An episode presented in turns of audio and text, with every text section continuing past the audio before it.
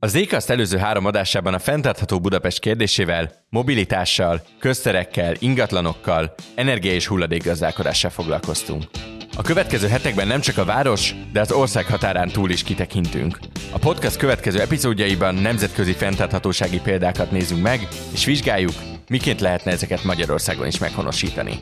A mai részben Hollandiái a főszerep, a kulcskérdés pedig a körforgásos gazdálkodás. Hogy mit akar ez pontosan, hogyan működik a hollandoknál, és mit tanulhatunk belőle Magyarországon, erről mesélnek ma a vendégeim. Itt van velem a stúdióban Horváth Bálint, a Holland Nagykövetség körforgásos gazdasági szakértője. Üdvözöllek! Sziasztok, üdvözlöm a hallgatókat! Valamint Barta Zsombor, a Magyar Környezettudatos Építés Egyesületének elnöke. Én is üdvözlöm a hallgatókat! Ez a Zcast, a hvg.hu fenntarthatósági podcastja. Segítene kicsit? Szeretnénk többet megtudni a hallgatási szokásairól és arról, hogy mit gondol a műsorainkról.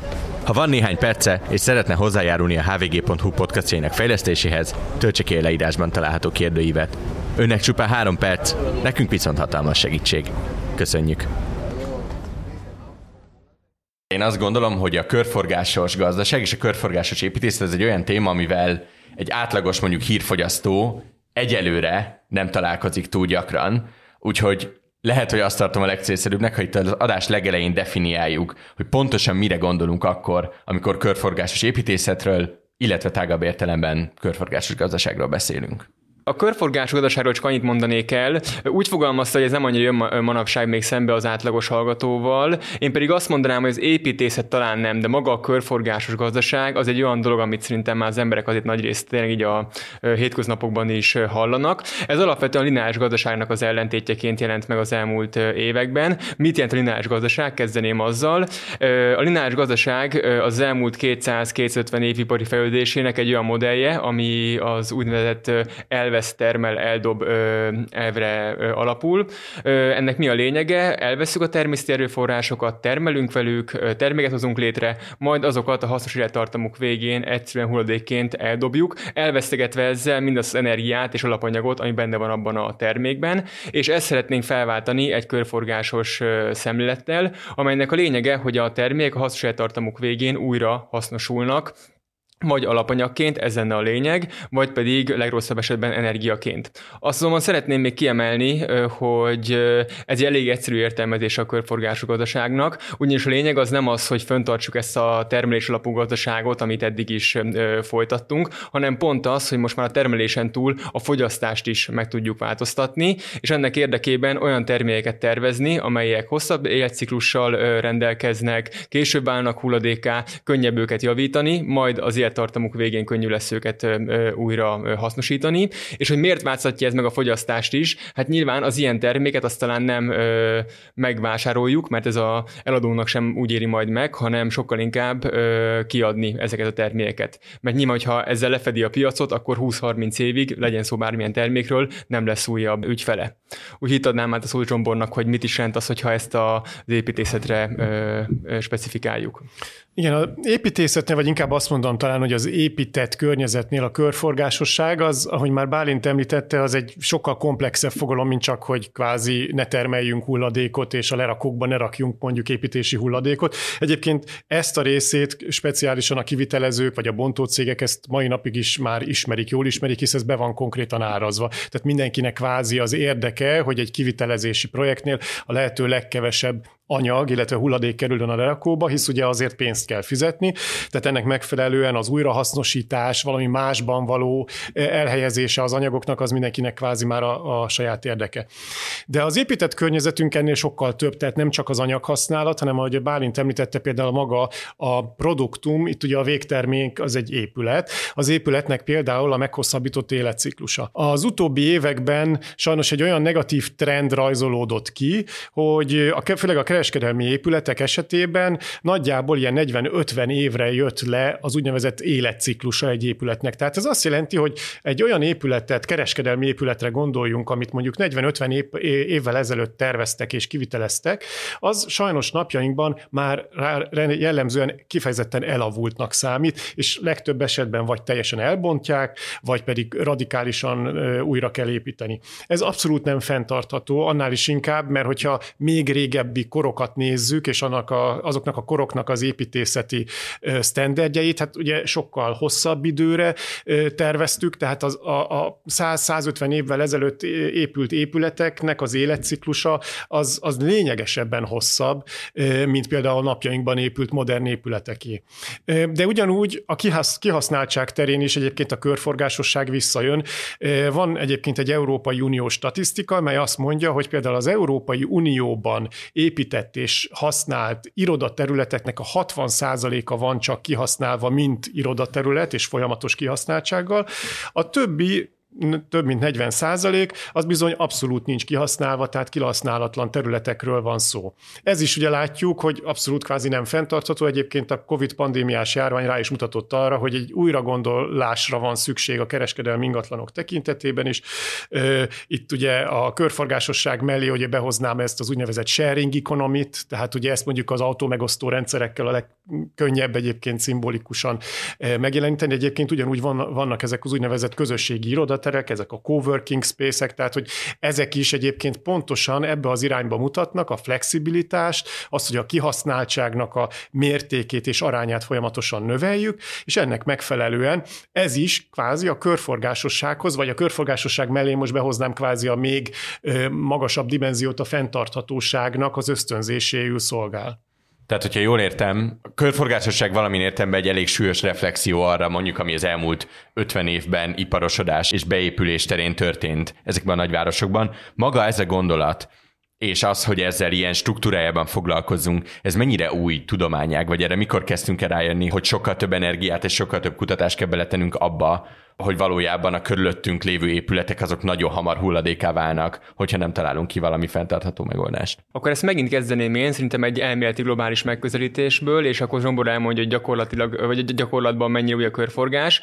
Azt mondanám, nekem van egy akadémiai hátterem is, hogyha azt a szemszöget nézzük, akkor egyáltalán nem új. Sőt, ez egy nagyon régi felfogás. Nagyon sok alapelv, amiket most újra előszedünk a körforgás gazdaságban, azok nem csak, hogy 20, 30, 40, 50 évesek, hanem vannak 150 200 éves elméletek is, sőt, most nagyon mondani akarnám, ugye mondani lehetne, hogy ez a lineáris megfogalmazás, amire előbb utaltam, ez már Karl Marx tőkében is megjelent, hogy, az, hogy a kapitalizmus egyik fő vívmánya az, hogy átváltoztatjuk hulladéká a természetet ezeken a termésrendszereken keresztül, úgyhogy egyáltalán nem újdonság, az elnevedés az új, a körforgásos gazdaság, az tényleg az Európai Unió szakpolitikai rendszerében jelent meg 2015 végén, 16 elején, és akkor vált ez prioritássá, de én sokkal inkább úgy tekintek a körforgású gazdaságra, akadémiailag, mint egy ernyőfogalom, ami ötvöz nagyon sok olyan fenntartósági kezdeményezést, ami mindig is elem volt, legyen ilyen például a bölcsőtől bölcsőig alapelv, ami azt mondja, hogy tervezünk olyan terméket, aminek már az elején a tervezésénél tudjuk azt, hogy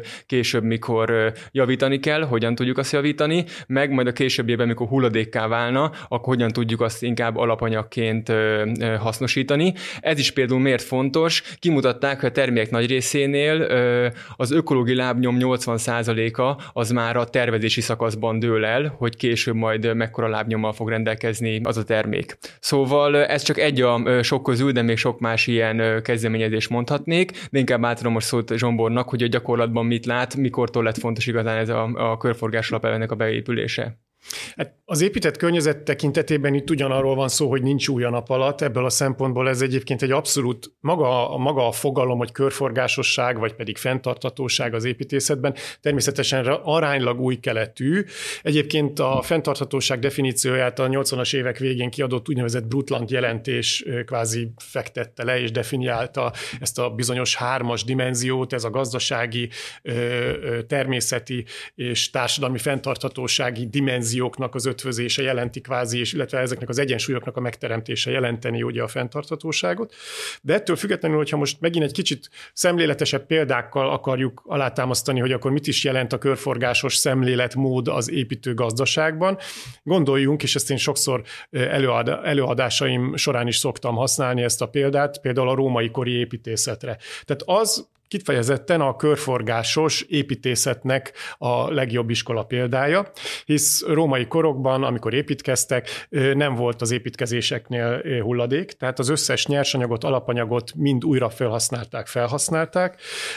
Ha olyan egyébként presztízs építeletekre vagy építményekre, ahol egyébként kifejezetten ugye a külcsíny is nagyon fontos volt, azoknak az épületeknek is egyébként a masszív falazatának a belső része, hogyha egy átvágnánk a rétegrendet, az mindig szinte kizárólag építési törmelékből épült föl, és aztán arra mondjuk márványlapokat ragasztottak kívülre, amit aztán ugye az ember kvázi a szemlélőként látott. Ezek az épületek jellemzően nagyon hosszú időre, tehát nagyon hosszú életciklussal lettek megtervezve, ennek megfelelően, hogy a mai napig állnak, és egyébként mai napig egyébként vannak olyanok, amit még használhatóak is.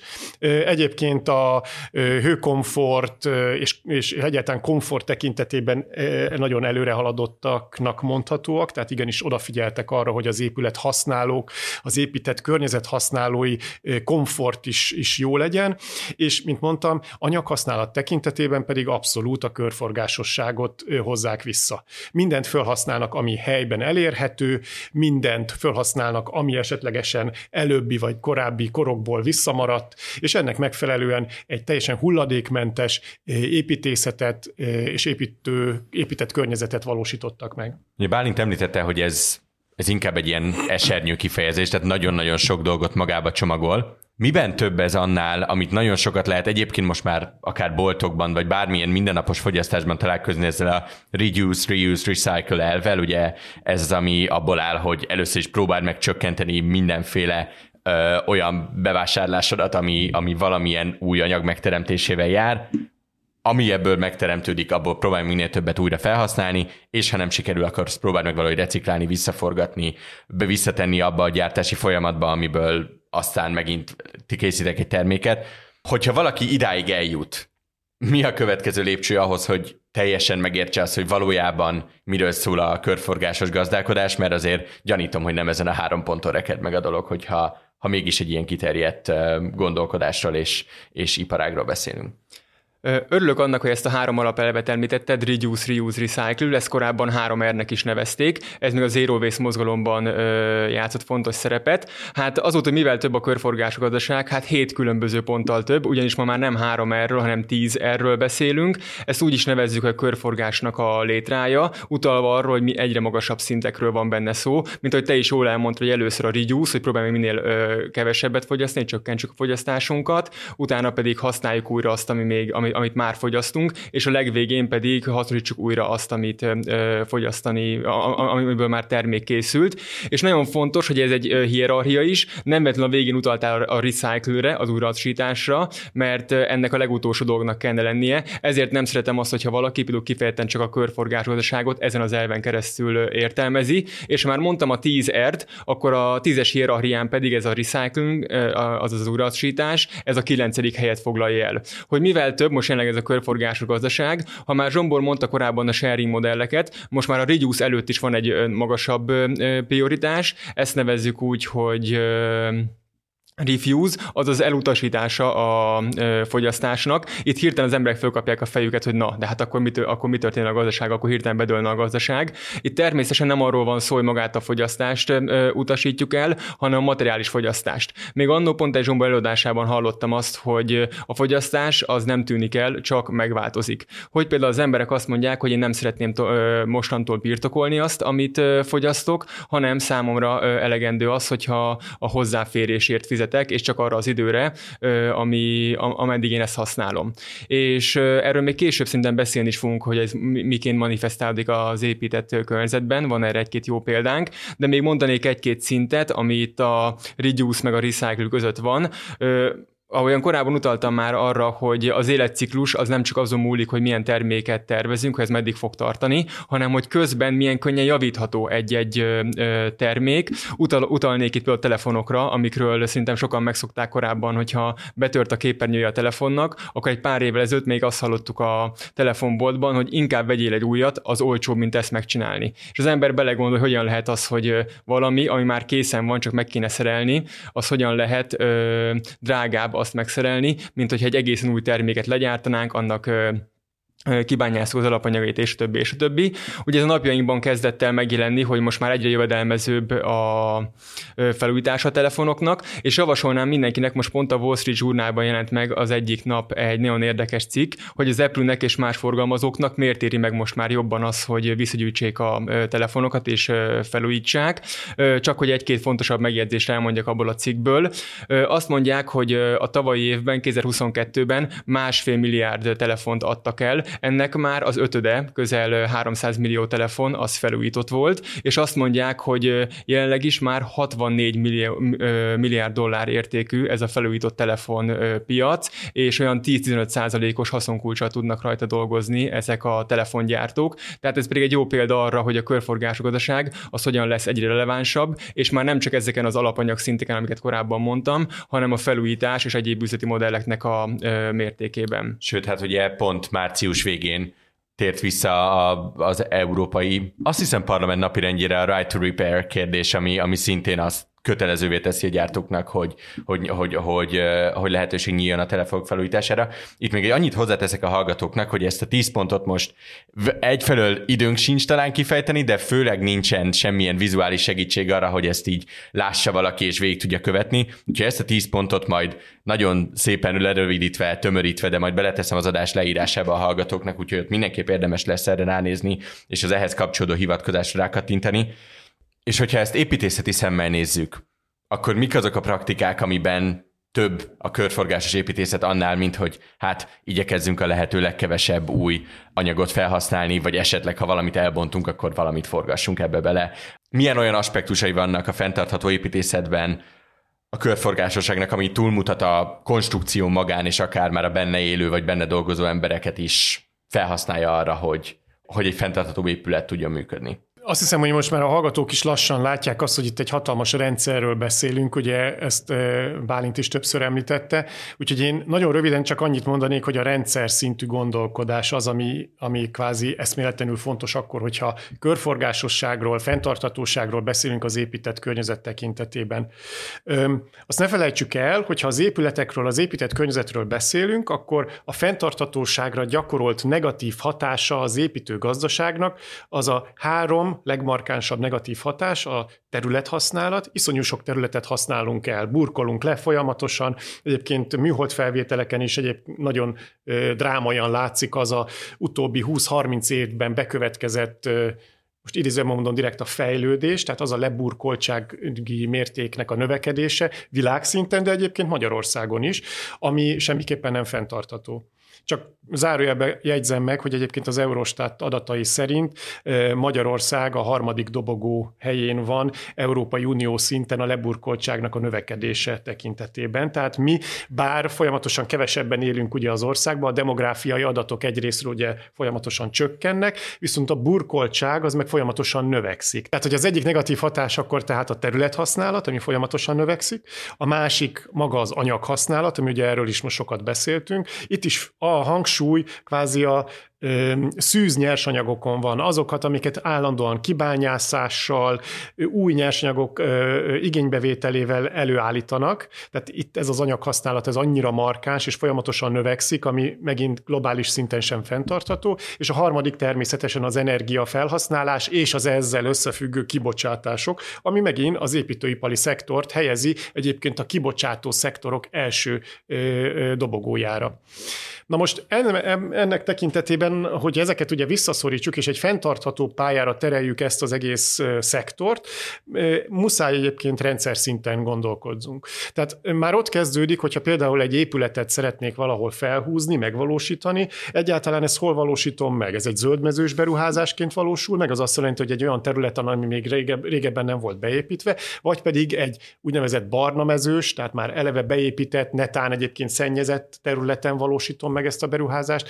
Ugye Magyarország tekintetében nagyon sok olyan megint idézőben mondom, rozsdamezős területek vannak, pont ugye a városok perem kerületeiben, amelyeket igazán még nem használtunk ki. Budapest is rengeteg olyan régi ipari területtel rendelkezik, aminek a kihasználtsága nagyon gyér, és egyébként ezeknek az újra bekapcsolása a városi szövetbe abszolút indokolt lenne. Tehát magyarul itt a terület kihasználás Bocsánat, már... Az... Itt olyanokról beszélünk, mint a Rákos rendező, vagy a déli városkapu, ahol a diák, diákváros tervezték. Pontosan, pontosan.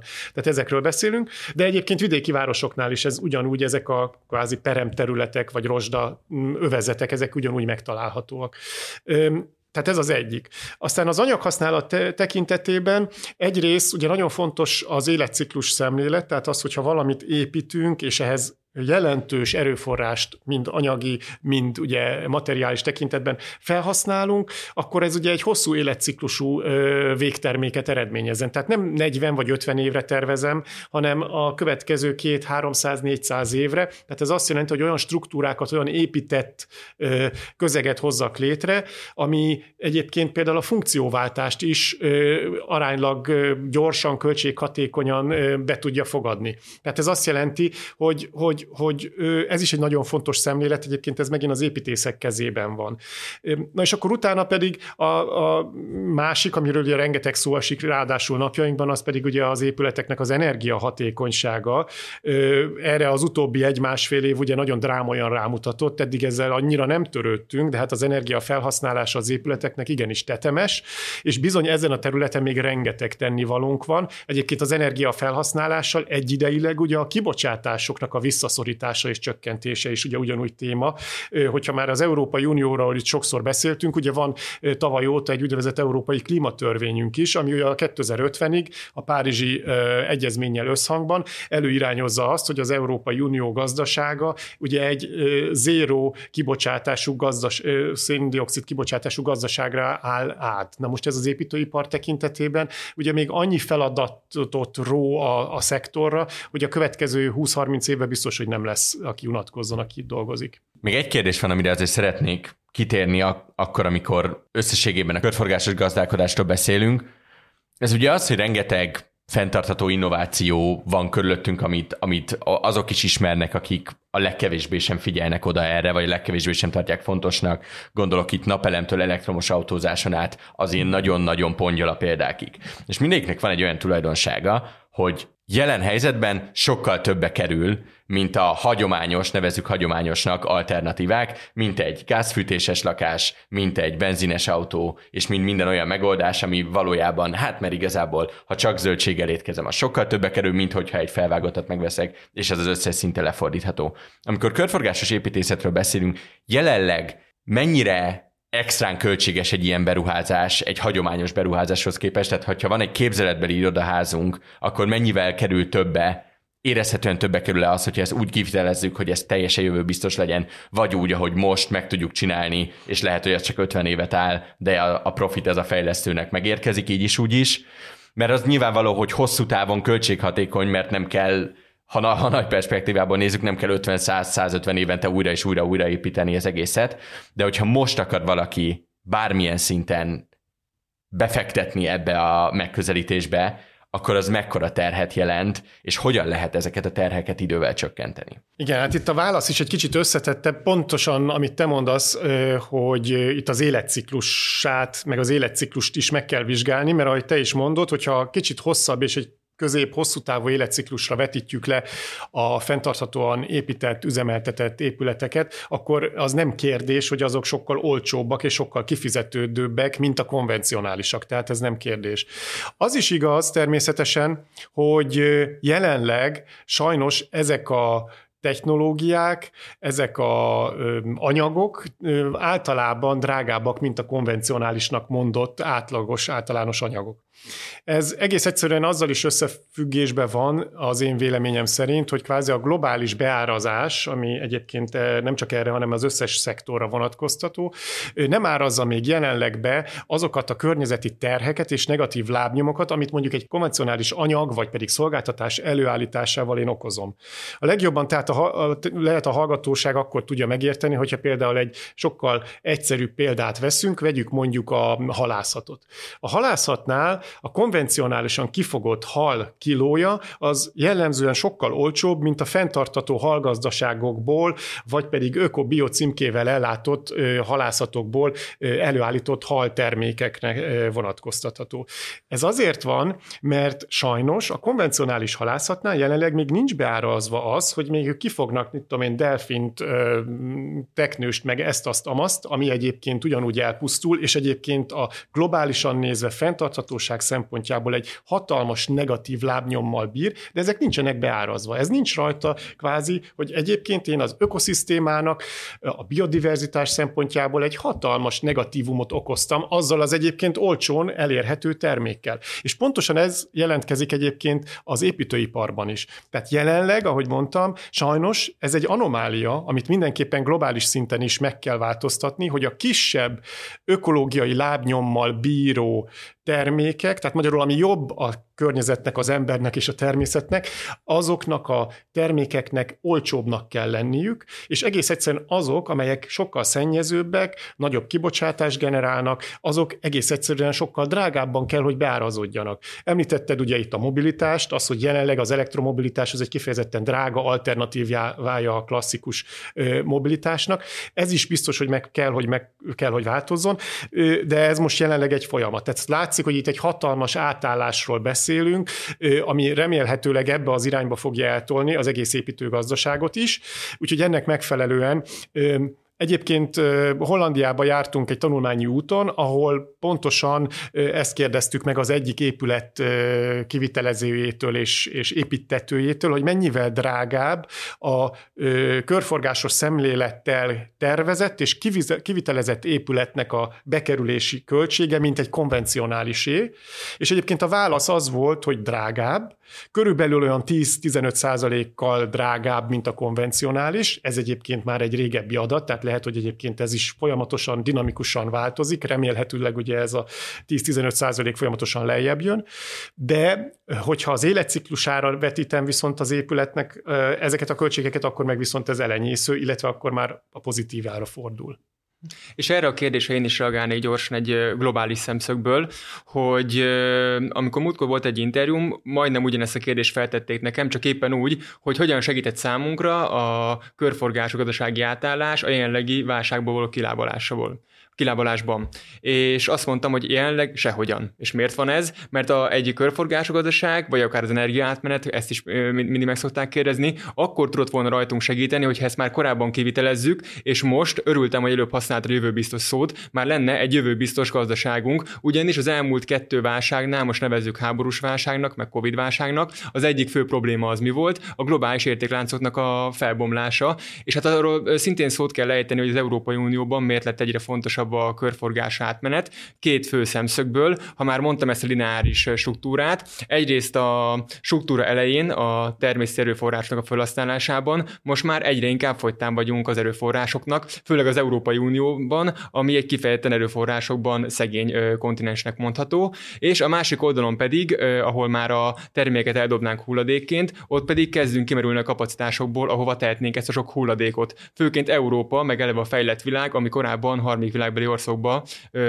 exportált ezeket a hulladékokat, ahol már ezek a hulladékkereskedelmi rendszerek kezdenek összeomlani, mert azt mondják országok, mint Kína 2018-ban, hogy többet nem fogadok, például több műanyag hulladékot tőletek. Tehát itt maradt Európa termelési kapacitások nélkül, alapanyagok nélkül, nem tudja hova tenni a konzumerizmusnak a maradványait, és ennek köszönhetően most már függetlenednie kell ezektől a globális rendszerektől, és még visszautalnék erre, amit pont Zsombor mondott például, hát én is így emlékszem, hogy ott azt mondták, hogy a végén nagyjából nullszaldóra jöttek ki abban a beruházásban, viszont mit mondta a holland vállalkozó, és szerintem mit jön ki az, hogy a szemléletbeli különbség is mennyire fontos. Azt mondta, hogy ez semmi gond, számára ez egy befektetés volt, mert úgy gondolja, hogy tíz év múlva ez már nem egy pilóta projekt lesz, mint ahogyan ő most futtatta, hanem iparági standard, és akkor még lesz piaci előnyük a tapasztalatnak köszönhetően. Tehát én azt mondom, hogy rövid távon, amíg még ez nem ö, nem működik ez a rendszer, addig nyilván plusz befektetés lesz, ez egy többletköltség lesz, de nyilván abba fektetünk bele, hogy jövő biztos legyen a gazdaságunk.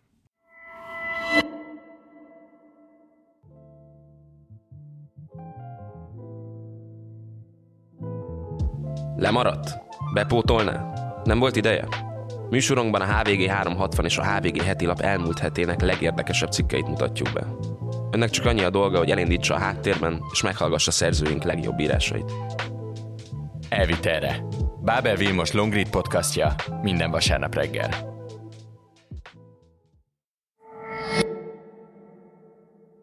És akkor itt menjünk is át a következő témánkra, és nagyon-nagyon jó, hogy feljött az, hogy mi motiválja ezt az átállást, mert nyilvánvalóan mindig ott lesz a kényszer, minden válsághelyzet az egy innovációs kényszert szül, és azonnal tudunk nagyon jó megoldásokat találni, amit addig nem gondoltuk, tehát más korábbi adásainak is az éghazban volt arról szó, hogy, hogy valójában egyébként volt például egy elég jelentős túlfogyasztásunk energiában, jött egy energiaválságos tél, mondták, hogy csavarjuk lejjebb a fűtést, és mindenki meg tudott lenni 19 fokban, és nem kellett 24-re felfűteni az irodát hozzá, és van egy csomó olyan dolog, amit hasonló válságok hoznak elő. De nyilvánvalóan, amit addig beszéltünk, abból az is kirajzolódik, hogy, hogy itt nagyon súlyosan kvázi a piaccal kell küzdeni, vagy versenyezni, mert mindig erősebb lobby érdek lesz a piacon, és hogyha valamit megpróbál kiszorítani, akkor a piac azt fogja mondani, hogy akkor megcsinál még olcsóbban, és ki, ki, és ki lesz az, aki elítéli a fogyasztót azért, mert az ő a saját pénztárcája szerint az olcsó megoldás választja.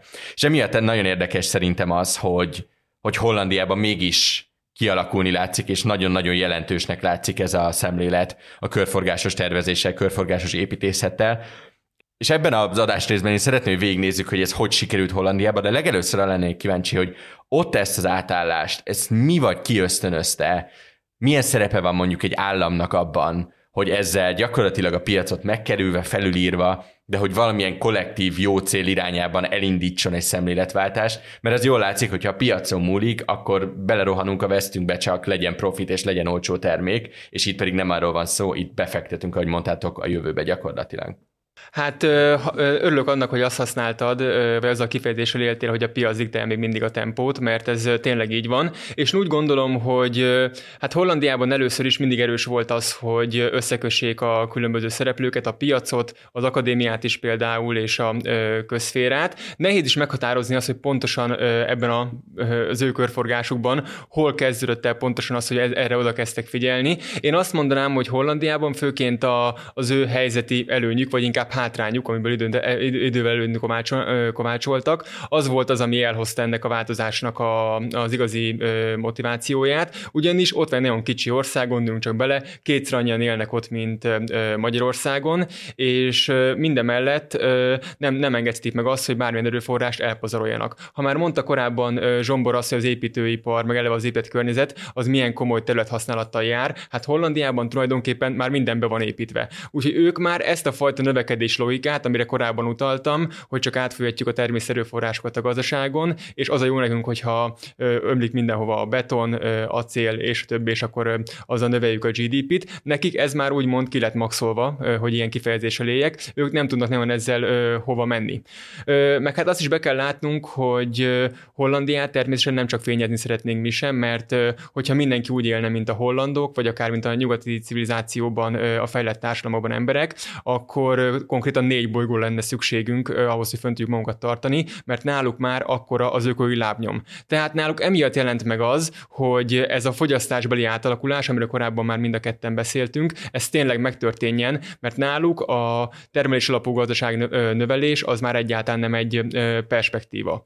És hogy milyen fő mozgatórugók vannak, itt mindenképpen el kell mondani azt, hogy Hollandiában már van körforgású gazdasági stratégia, és 2050-re teljesen körforgásá szeretnék tenni az egész holland gazdaságot, de már 2030-ra, és én mindig ezt szoktam kiemelni, mert hogyha azt mondom, hogy teljes körforgás, egyből megint mindig e, mire gondolnak az emberek, hogy minden csak más a nyersanyagokon működik, azaz mindent újra használunk, újra hasznosítunk. De, mint elmondtam, nem csak ez lényeg a körforgásnak, hanem eleve, hogy az alapanyag felhasználást is csökkentsük.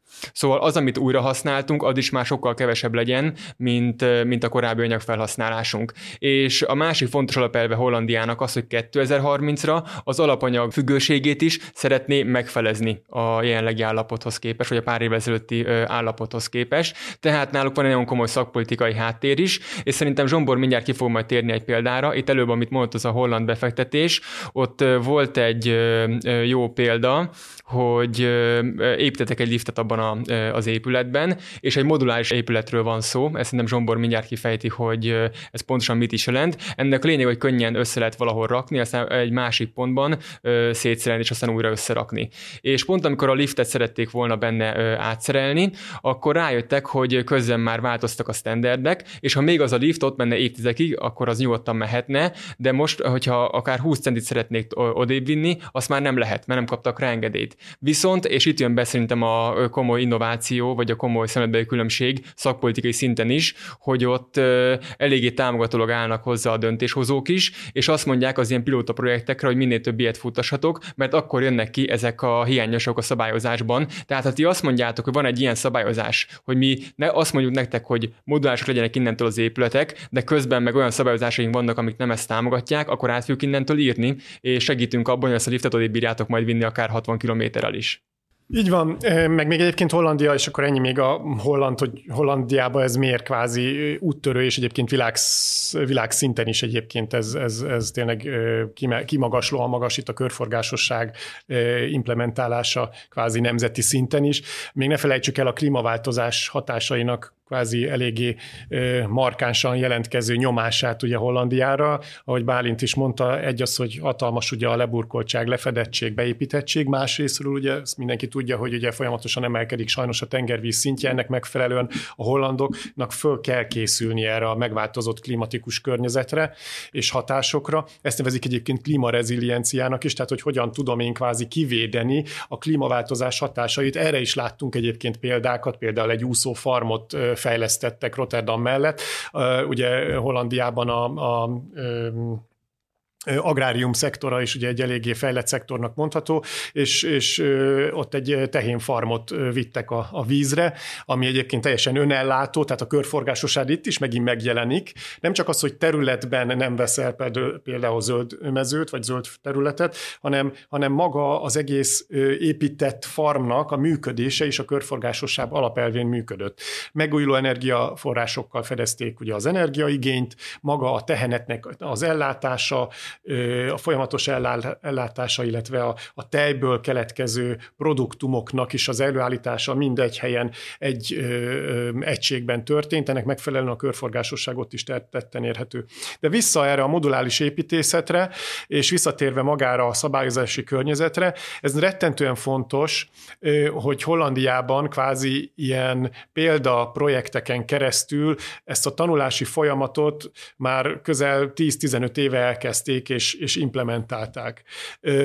Ez a bizonyos modulális építészet, amit, amit mi is ott Amsterdamban megnéztünk a bizonyos holland tanulmányúton, egyébként ez az Amsterdami Bíróságnak az idéglenes bírósági épülete, ami tudta a bíróság már a kiíráskor, amikor ezt az épületet kvázi megrendelték, hogy ez nekik körülbelül 7-8 évre lesz erre szükségük, utána pedig majd a, a permanens épületükbe vissza tudnak költözni, át tudnak költözni. Tehát már, már maga a kiírás, tehát a kiíró is kvázi egy olyan innová, innovatív, előrelátó módon fogalmazta meg az igényeket, ami egyébként én úgy gondolom, hogy világszinten is egyedülálló.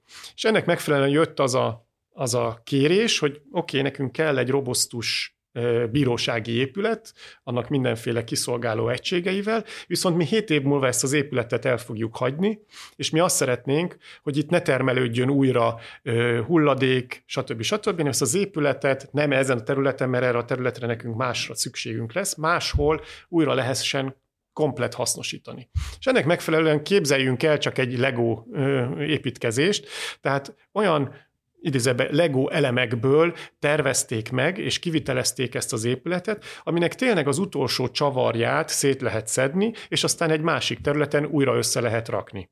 Na most ez nem csak azt igényelte, hogy a tervezésben is hatalmas odafigyelést, és ennek megfelelően hatalmas átgondoltságot, rendszer szintű szemléletet integráljanak, hanem a kivitelező fele is ez egy hatalmas kihívás volt, egyébként egy logisztikai kihívás, hogy, hogy nem csak, tehát hogy tudja pontosan abból a modellből, amiből ő összeszerelte, hogy majd ő ezt 7-8 évvel később, amikor szétszerelje, akkor pontosan tudja, hogy hol vannak azok a csavarok, hol vannak azok az elemek, amiket szét kell szedni, amiket köztesen el kell logisztikailag tárolnom, és majd az új igényeknek megfelelően, egyébként itt azt hiszem Ensedébe, az is egy holland város a, a német-holland határon, egy, egy innovációs parkban, mint egy irodaépület újra föl fogják építeni. És a szabályozási környezetnek kvázi a dinamikája egyébként nagyon fontos, mert tudnék egyébként egyébként Magyarországról kifejezetten negatív példákat hozni, ami a szabályozási környezet kvázi akadályozza, vagy tudja akadályozni a fenntarthatóságnak az elterjedését. És itt ez a példa, amit mondott a, a Bálint, hogy, hogy egész egyszerűen a szabványok, a szabályozás az nagyon sokszor változik az épületek esetében. Folyamatosan ugye, ugye a biztonság, stb. stb. ezek mind-mind új, megújulnak. És itt egy olyan szabályozási környezettel találták magukat szembe, hogy a 7 évvel ezelőtt épített lift kapott egy működési engedélyt, viszont azt most 100 kilométerrel arrébb újra össze szeretnék szerelni, az már nem fog kapni működési engedélyt, mert azóta megváltoztak a szabványok. És akkor itt arra van szükség, hogy a szabályozói oldal is rugalmasan tudjon reagálni, mert hogyha a szabályozói oldalnál nincs meg ez a fajta nyitottság, akkor a körforgásosságot és ezt az újrahasználatot is nagyon nehéz lesz minden szinten implementálnunk. És jó is, hogy említetted Magyarországot, mert ez lenne az utolsó témája, utolsó nagyobb témaköre a mai adásnak. És mondtad azt, hogy van egy olyan szabályozási környezet, ami nincs jótékony hatással arra, hogy egyáltalán meg tudjon honosodni ez a körforgásos szemléletmód. Mi az a jelenlegi magyar, akár építészeti, építésügyi, de akár bármilyen más tágabb értelemben vett szabályozásban és szabályozó rendszerben, ami gyakorlatilag korlátolja azt, hogy egy ilyen reziliens módon egymásra folyamatosan oda-visszaható gyakorlatilag szimbiózis alakuljon ki a fenntarthatóságot mozgató iparágakkal, és azzal a rendszerrel, amelynek egyébként nyilvánvaló célja a fenntarthatóság. A válaszomat kezdem inkább egy pozitívabb kitekintéssel, mert azt halljuk és azt látjuk, hogy egyébként a szabályozási oldalon is, vagy a szabályozói oldalon is megvan most már az a fajta nyitottság, és egyre jobban az a fajta szemlélet, ami remélhetőleg a közeljövőben ezt a szabályozási környezetet szintén sokkal jobban a fenntarthatóság, a körforgásosság felé fogja terelni. Egyébként ez zárójelben mondom, hogy egyébként ez nem csak azért, mert Magyarországon váltak nyitottabbá a szabályozások, szabályozó oldalon, hanem egész egyszerűen, amit a Bálint is említett, az Európai Uniós szabályozási közeg is egyre jobban ugye ebbe az irányba halad. Jelenleg Magyarországon, és egy, ezt konkrét példákkal tudom csak szemléltetni, hogy milyen kvázi problémákkal állunk szembe. Volt egy osztrák ügyfelünk, egy befektető, aki logisztikai épületeket fejleszt Közép-Európában, és fontos volt számára nem csak a gazdasági fenntarthatóság, hanem az, hogy, hogy, hogy fenntartható módon legyenek ezek kvázi kivitelezve. És azt kérdezte tőlünk, hogy hogy van az, hogy egy, és ugye ezek a logisztikai épületek eléggé egy kapta fára épült, most csúnyán mondom, hogy doboz épületek, amelyek nagyjából Bécs mellett ugyanúgy néznek ki, mint Pozsonynál, vagy pedig Budapestnél. Nem nagy különbség. És azt mondta, hogy ugyanezek az épületek standard tervezési modellel épülnek, kivitelezéssel épülnek, körülbelül 20-30 százalékkal több vasbetonra van szükség Magyarországon, mint mondjuk Ausztriában. Egész egyszerűen azért, mert a magyarországi statikai előírások, tehát épület statikai előírások, azok sokkal több vasbeton szerkezetet, masszívabb szerkezetet írnak elő, mint például nyugati szomszédunknál. Tehát ez már egy olyan szabályozás, amivel ők nem tudnak ugye mit kezdeni, csak azt látják, hogy egy és ugyanaz az épület Magyarországon 30%-kal több betont igényel, mint mondjuk 300 kilométerrel nyugatabbra. És látjuk, meg azt szerintem a hallgató is érzékeli, hogy nem valószínűsíthető az, hogy az osztrák építőipari szabályozás és előírás megengedőbb, vagy pedig ott hamarabb összedőlnének az épületek, mert hogy sokkal gyengébb statikával vannak tervezve. Szakemberekkel beszélgetve nagyon sokszor azt a választ szoktuk kapni, hogy rengeteg olyan egyébként szabványrendszerünk és szabványunk van, ugye az építő gazdaságról beszélek, amelyek még bizony a 70-es, 80-as évekre nyúlnak vissza, akkor egész más szemléletmóddal, egész más megközelítéssel készültek. Az egyébként nem rossz szabványok, de ezeknek a folyamatos felülbírálására lenne szükség. Ugyanúgy egyébként a, a, a tűzvédelemmel kapcsolatban is ugyanezt kaptuk vissza, mint, mint, mint válasz. Ausztriában már abszolút lehet faszerkezettel, gerenda szerkezetekkel épületekkel, magas házakat is, kereskedelmi épületeket is építeni. Magyarországon a tűzvédelmi előírások jelenleg azt még nem teszik lehetővé, hogy például fa szerkezetes magas házat építs. Tehát ennek megfelelően hiába szeretnél kvázi elmozdulni egy olyan anyaghasználat irányába, ami fenntarthatóbb, ami a körforgásosságot támasztja alá, hogyha a szabályzói oldalon egész egyszerűen falakba ütközöl, és nem tudsz megvalósítani egy ilyen épületet, mert nem kapsz használatba vételi engedélyt, akkor bizony ezek mindenképpen felülvizsgálatra, módosításra szorulnak ahhoz, hogy egyáltalán elvi szinten, de el tudjunk indulni és lépni egy ilyen irányba.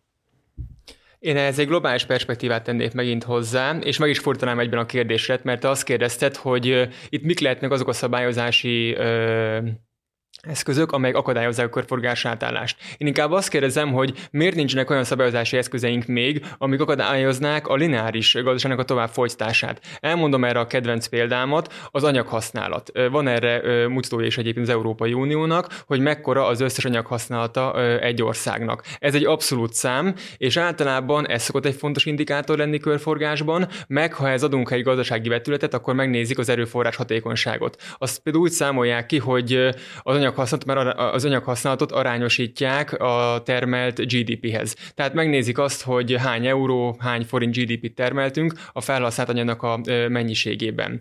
És Általában, amikor készülnek ezek a körforgás stratégiák, nem emeltem ki azt, hogy a Hollandiában direkt kitértek arra, hogy 2030-ig az abszolút számot kell végre most már ö, megfeleznünk, tehát kevesebb anyagot ö, felhasználnunk, mert korábban mindig azt mondták, hogy akkor lesz jó egy gazdaság, hogyha már nem extenzív módon növekszik, tehát minél több felhasznált anyaggal, hanem hogyha minél hatékonyabb, intenzívebb módon növekszik, és ez szerintem egy növekedési logikai csapda, ugyanis ez puszta matematika vagy statisztika, hogyha egy arányszám számot nézünk, akkor hiába, hogy egyre hatékonyabban termelünk, hogyha annál kisebb mértékben növekszik az anyagfelhasználás, akkor azért mindig növekszik. Tehát ezt ne feledjük el, hogy a kis mértékű növekedés még mindig növekedés. Ezért kéne most már végre korlátoznunk azt, hogy mekkora lehet az összes felhasznált anyagmennyiség, és onnantól pedig már akár egy csökkenő tendenciát ö, felírni arra. Úgyhogy emiatt teszik föl néha azt a kérdést, hogy miért van az, hogy mindenki reklámozza magát, meg jönnek ezek a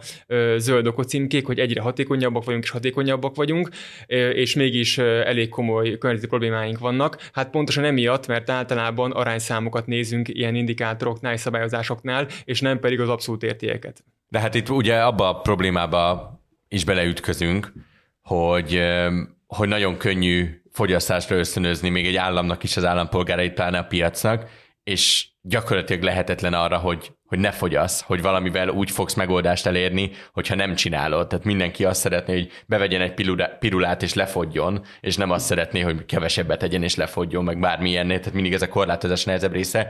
Szerintetek ez, és ez egy abszolút normatív kérdés, hogy ez az államnak a szerepe, hogy hogy eljusson az emberekhez, és, és valamilyen edukációs folyamat révén elérje azt, hogy az emberek ne feltétlen azt tartsák életmódilag előnyösnek és kívánatosnak, hogyha bármennyit tud költeni, és hogyha most bármit megtehet, és ha most azonnal hozzájut bármire, amihez most azonnal van szüksége, vagy hogyan lehet máshogyan, ha nem állami szinten, de egy ilyen szemléletmódbeli átállást ösztönözni egy, tágabb társadalomnál, mert jól látszik az, hogy ameddig, ameddig elérhető lesz olcsóbban, akkor azért lesz elérhető olcsóbban, mert nincs rá szabályozás, de minek lenne rá szabályozás, ami ezt korlátozza, ha az emberek ezt akarják, és hogy körbe is ér a dolog. Hogyan lehet ezt a változást ösztönözni az állami feladata?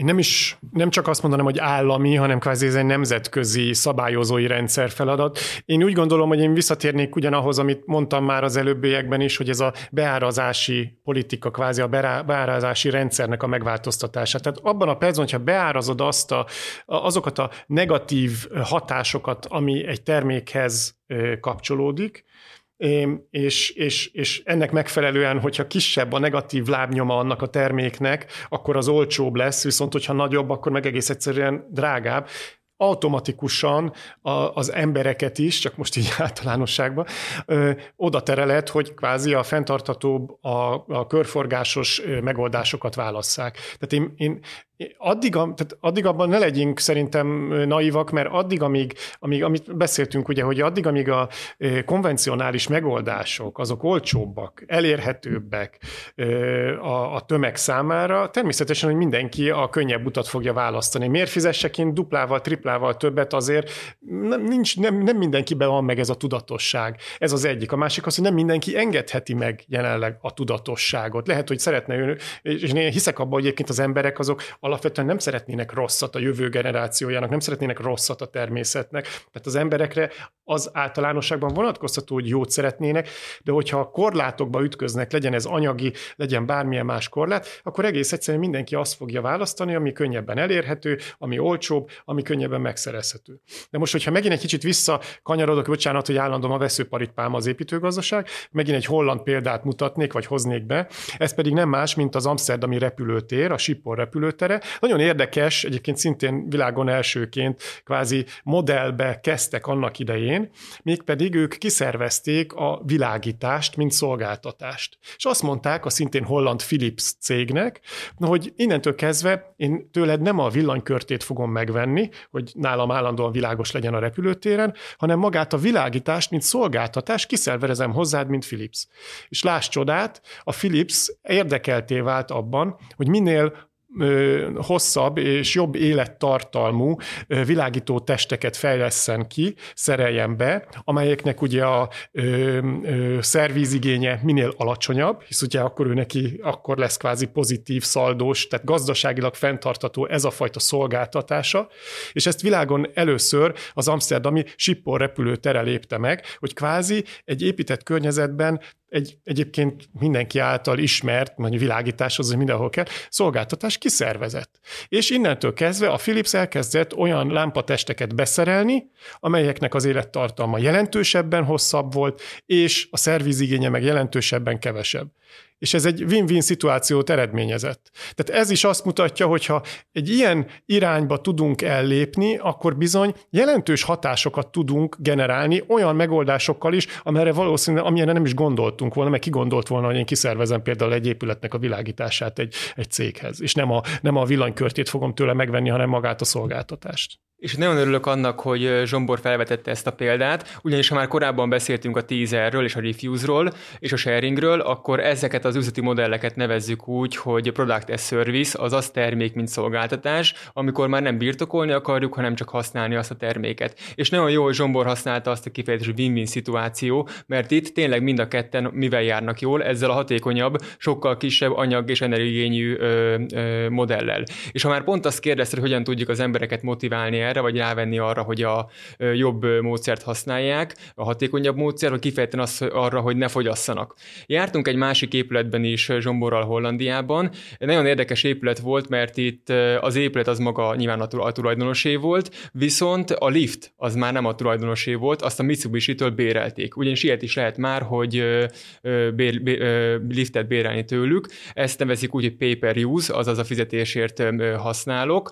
És itt nagyon érdekes volt ennek ennek a liftnek a kivitelezése, mert amikor kiépítették, akkor eleve az épület tulajdonosa kettő liftet szeretett volna az épületbe. És mi történt? A Mitsubishi volt az, aki azt mondta, hogy nem, nem építek kettőt, elég neked az egy. Na most gondoljuk el, én mindig erre mondom azt, hogy kihúzó kapitalizmusnak a méregfogát, amikor már az eladó mondja azt, hogy nem, csak egyet adok el neked, és nem pedig kettőt.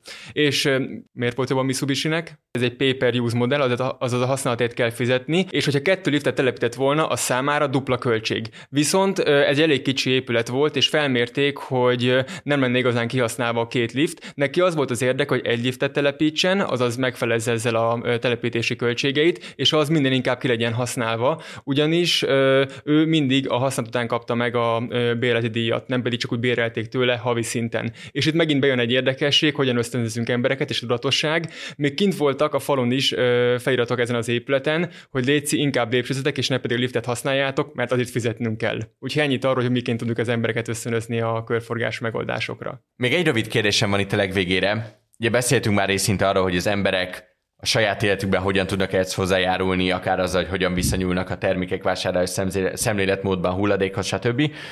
De hogyha a körforgásos építészetről beszélgetünk, amiről, amire fókuszáltunk a mai adásban, milyen példa van, hol tudunk ezzel találkozni, hogyha valaki szeretne látni akár egy moduláris épületet, akár valami olyat, amiben már ami már egészen más elvek szerint épült, mint a minket körülvevő épületeknek a döntő többsége, akkor tudok arra valamilyen példát mondani, ahol tudunk ezzel kézzelfoghatóan találkozni, és azt érezni, hogy amúgy ez egy megvalósítható és, és, és emberközeli dolog, csak meg kell honosítani valahogy. Az a helyzet, hogy egyébként Közép-Európában még nagyon kevés az a olyan konkrét és rendszer szintű példa az épített környezet tekintetében, ami kifejezetten a körforgásosság szemlélet módja szerint lett volna tervezve, kivitelezve, működtetve. Ettől függetlenül Magyarországon is számos olyan épület van, ahol a fenntarthatóságot, mint tervezési kvázi kritériumot, vagy alapelvet, azt abszolút figyelembe vették. Egyébként vannak olyan nemzetközi zöldépület minősítési rendszerek is, ezek nagyon hasonlók, mint az ISO rendszerek, ezt ugye sokan ismerik, de ez meg kifejezetten ugye a fenntarthatóságot, a környezettudatosságot méri az épített környezetek tekintetében. A, és ezek a minősítési rendszerek szerint minősített épületek megtalálhatóak egyébként a budapesti agglomerációban is, de Magyarország területén is. Jelenleg olyan 300 minősített épülettel rendelkezik Magyarország. Példának tudom még azt is említeni, hogy van egyébként egy olyan szintén körforgásosság és fenntarthatósági szemlélet szerint épült és üzemeltetett egyébként egy szállás, ami ennek megfelelően épült, és a világszervezetünk is, az úgynevezett World Green Building Council is egyébként ezt díjazta, és elismerte, hogy a működése is, és a kivitelezése is zéró karbon, tehát ez a zéró széndiokszid kibocsátás elvei szerint működött.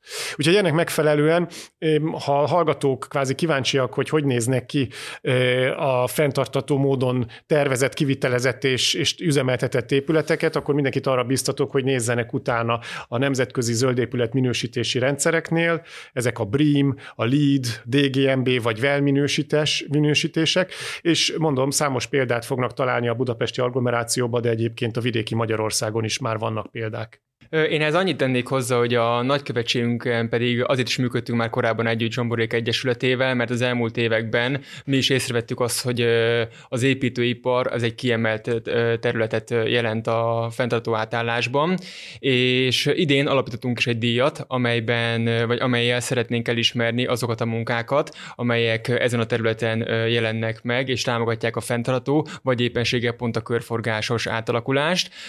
Ez a fenntartó tulipán díj lesz Hollandiára utalva, amelyet idén alapítottunk meg, és a legelső évben ez mindig majd egy vándordíj lesz, és mindig más területen szeretnénk majd ezt kiosztani. Idén 2023-ban a fenntartó és a körforgásos építészet lesz ennek a fő tematikája. Ennek a hivatalos bejelentése majd április 27-én történik meg a holland királynak a születésnapján, és utána várjuk majd a jelentkezéseket erre a díjra, amelynek a keretein belül egy szakmai zsűri fogja majd elbírálni a legjobb munkákat, többek között Zsomborétnek az Egyesülete. Köszönöm szépen! Az Ékasz két hét múlva folytatódik, addig is iratkozzanak fel a hvg.hu podcast csatornájára és kapcsolják be az értesítéseket, hogy ne maradjanak le a fülke és az elvitelre műsorairól sem. Én Nagy Iván László vagyok, viszont hallásra!